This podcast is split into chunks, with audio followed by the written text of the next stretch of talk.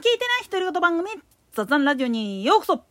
さてまあ X の方でも書いたんだけれども長々とね。世論調査をするたんびになんで半数以上が支持政党なしって答えるかっていう問いに対する答えなんだけどこれはねもう一言で言ってしまうと与野党関係なしに政党という組織あるいは政治そのもの国政に対しての不信感であり無関心であるもっと言ったらもう正直言って自分たちの生活に直結してないようなことしか言ってないよねこいつらっていうふうにメディアが報じてるもんだから本来何をやってるんかでどういうふうに法改正されてるんかっていう筋道が全然見えてないんですよね。とにかくヘッドラインに流れているお話っていうのはほぼほぼその裏金問題だどこそことのまあ言ってみたら契約で不正があっただとか中には本当に公職選挙法に引っかかるようなことをやりやがったとかっていう部分しか国会で審議されてないよねっていう風な中継の仕方しかやってないからそれでもうみんなが見るの鬱陶しいってなって時間あらへんっていう風になって見なくなってるんですわ。なんでやねん。もっと言ってしまったら支持政党なしって言ってるけれども支持したい本音を言ってしまったら自民党一党しか支持できないんだけれども今のリーダーだからもう申し訳ないんだけどキッシーとか石破とかあんなんは信用ならんって言ってるわけなんです。もう力強く言います。あいつらじゃ信用ならん。じゃあ誰やったらいい？もう本当に安倍ちゃん戻ってきてっていう気持ちとプラスしてあの時早苗ちゃんにしときゃよかったっていう人の方が圧倒的なんですよね。当然これまあいわゆる政治資金の流れがどうたらこうたらっていう件に関してもそういうふうな強いリーダーがいると絶対封じられてるしもっと言ってしまったらその献金の流れっていうのをクリアにしてしまうと今度は野党が物ごつい赤っ端書くことになるんですよね。なんでやねんなんせ民主党政権の時もそうやったし社会党が自民党と連,、あのー、連立やって政治やってた時もそうなんだけれども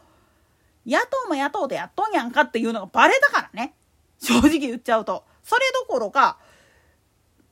中国や韓国に有利な上案ばっかりを通そうとしよったからそれでブチ切れられたっていう歴史っていうのを考えたら当然だろっていう話なんですわ。つまり今のこの政治の不信感の一番の大元になってるのはメディアによって何を審議してるのかっていうのが全然見えない状態にさせてしまってるっていうこと。それとプラスしていわゆる与党ばっかり攻めてるけど野党もやってるやろっていう不信感がもう全体に広がってるんです。その証拠に残り半数の支持政党を持っている人たちのほぼ大半の人が自民党支持なんです。ここに注目していったら何が言えるかって言ったら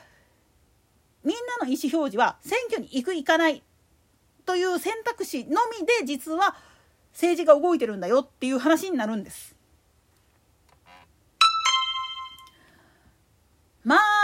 あ立憲民主のやらかしに関してははっきり言ってしまうと正々堂々と公職選挙法違反公選法違反やらかしてますねこれはっていうやつです。それと同時に実は選挙区にいくら支援をしたくってもお金出してやりたくってもポケットマネーをね出したくっても実はそういうふうに制限食らってるもんだからできないんですよ本当は。だからまあ言ってみると国を通じてあるいはいわゆる他府県とかに寄付を出すっていう形をとって玉突きでやるっていう形を取らざるを得ないんですよね。これは選挙区の代議士国政議員に限って言っちゃうとマジでジレンマなんです。で比例区なんかの場合は全国区であったりだとかあとはブロックで決まってるもんだからそのエリアに対してはドントタッチミーなんですよ。だから真面目な話をしてしまうといわゆる衆院のゾンビ議員と呼ばれてる連中ね重複立候補して比例区の方で通ってる議員さんたちっていうのは選挙区プラス言っちゃなんだけどエリア。例えばまあ大阪の選挙区から出ました。でも落ちました。でも復活当選っていう形でブロックの方で取りましたってなったら大阪以外の選挙区も対象になってしまうためにいくら支援がやりたくってもできない。聞くことはできるんだけどポケットマネーを出すことはできないこれ公職選挙法違反っていうふうに取られてしまうっていう約束事があるからなんですよね。これを破ってる時点でもうアウトなんですだからまあ言ってみると自民党の多くの議員が、まあ、東京を拠点にしておいて動いてるっていう背景にあるのは地元に戻った時にその東京の企業からもらってきたっていう体でもっと言ったら話をつけてきたっていう体で大企業から誘致をしましたよっていうふうにしておけばまあ公選法には引っかからんよねっていう話なんです。そういう根回しっていうのを行うために拠点をあえて選挙区とは別個でっていう形を取ってる人の方が多いわけなんです。逆に言ってしまうと選挙区で活動するっていうことは選挙区内にお金を使いたくても使えない状態で溜め込んでないといけないっていう状態になるんですよね。だからまあ言ってみると通販とかでお買い物するしかないよねっていう形やしできればそのエリア外からの買い物っていう形にしないとまずいよねっていう話にもなりかねないんです。つまり公選法の欠点っていうのをついてしまうとそこの部分で引っかかってしまって議員生命を絶たれてしまっている国政議員っていうのは結構いらっしゃるんですよね。そういった部分を見ているから民衆はまあ言ってみると選挙行く行かないっていう形でまあ言ってみれば本音を言ってしまうと政治を見ているんだよジャッジしてるんだよっていうことなんです。だから投票率が50%を切ってしまってるっていうことはたとえまあ選挙のルール上当選してたとしても不信任やでっていうことなんです。それを踏まえた上で仕事やってますかって言ったらみんなガン無視してるやろなんでやねんここを改めないといけないんですつまり公選法で投票率を50%切ってるような地域の